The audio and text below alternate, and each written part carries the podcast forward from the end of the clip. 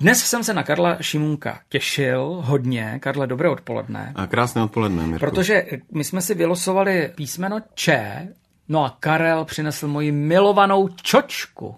Jasně. Máte ji taky rád? No, miluju. No tak čočka, kde se vzala?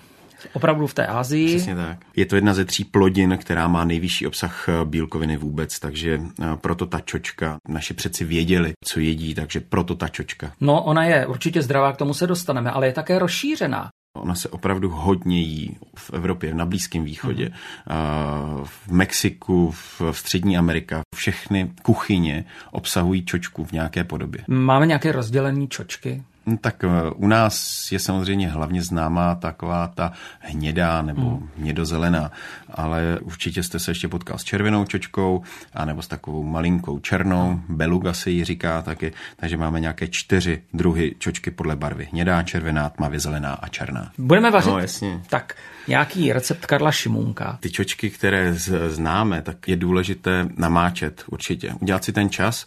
A je to teda luštinina, která se nemusí tak dlouho namáčet, jako se namáčejí fazole nebo hrách. Stačí tři hodiny před. Takže myslet dopředu, naplánovat si to, chci vařit čočku, musím ji namočit. Je to z několika důvodů. Za prvé, že se vám rychle uvaří a za druhé, že mm, ztratí vlastně ty účinky toho nadýmání, které úplně nemusíme. Nicméně pak máme černou čočku, kterou ani nemusíte namáčet a ani vás nebude nadýmat.